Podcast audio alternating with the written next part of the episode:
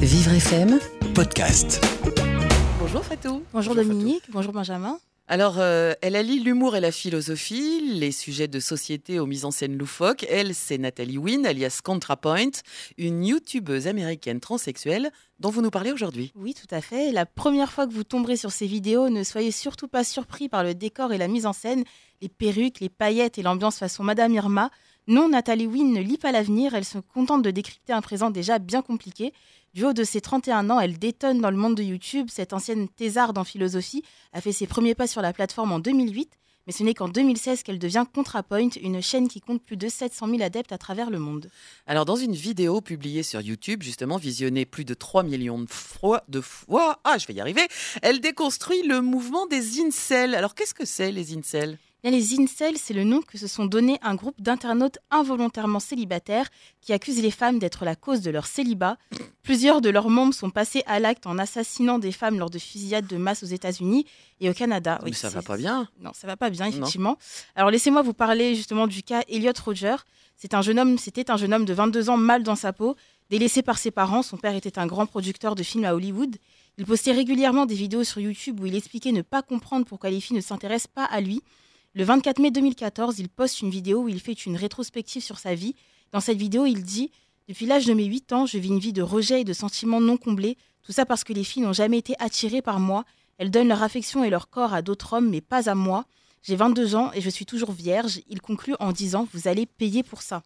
C'est sa dernière vidéo. Quelques heures après, il se rendra à Isla Vista dans le comté de Santa Barbara. Et de là, il ouvrira le feu sur les passants. Bilan de la tuerie 6 morts et 14 blessés. Et il se suicidera juste après. Eh ben. Et oui. Et Nathalie Wynn, elle, a été la cible d'une grosse vague de protestations suite à sa vidéo qui traite justement des incels. Elle déclarait ne pas vouloir se moquer d'eux ni leur faire la leçon ou bien même sympathiser. Elle cherche plutôt à les comprendre afin de pouvoir instaurer un dialogue. Selon elle, on ne peut pas atteindre les gens en les rejetant. Ses abonnés, eux, ne comprennent pas qu'elle puisse faire preuve d'empathie vis-à-vis des extrémistes, mais ni contre ni avec, ContraPoint veut coûte que coûte apporter une alternative dans ce monde d'Internet où le paradoxe règne. Alors Fatou, elle parviendrait même à déradicaliser certains jeunes. Oui, tout à fait. Le parcours de Caleb Kane, par exemple, est très intéressant. Il le dit lui-même, c'est dans une forte période de dépression qu'il a trouvé son réconfort sur YouTube en regardant les vidéos d'un certain Stéphane Moligneux qui a des idées qui se rapprochent fortement de la white suprématie. Et sans s'en rendre vraiment compte, il finit par totalement absorber ses idées jusqu'à finalement tomber un jour sur les vidéos de ContraPoint. Et là, c'est le déclic. Nathalie de ContraPoint était la seule personne que je connaissais qui était capable de s'asseoir et essayer de me comprendre, au lieu de me dépeindre comme un monstre. Alors dans un contexte médiatique où analyser le vécu et les motivations des hommes blancs extrémistes est considéré comme une façon de leur trouver des excuses, sa capacité à tolérer la nuance, la complexité et le dialogue fait de ContraPoint alias Nathalie Wynn l'inverse d'Internet entre guillemets elle tient tout de même à préciser qu'elle ne s'adresse pas qu'à eux.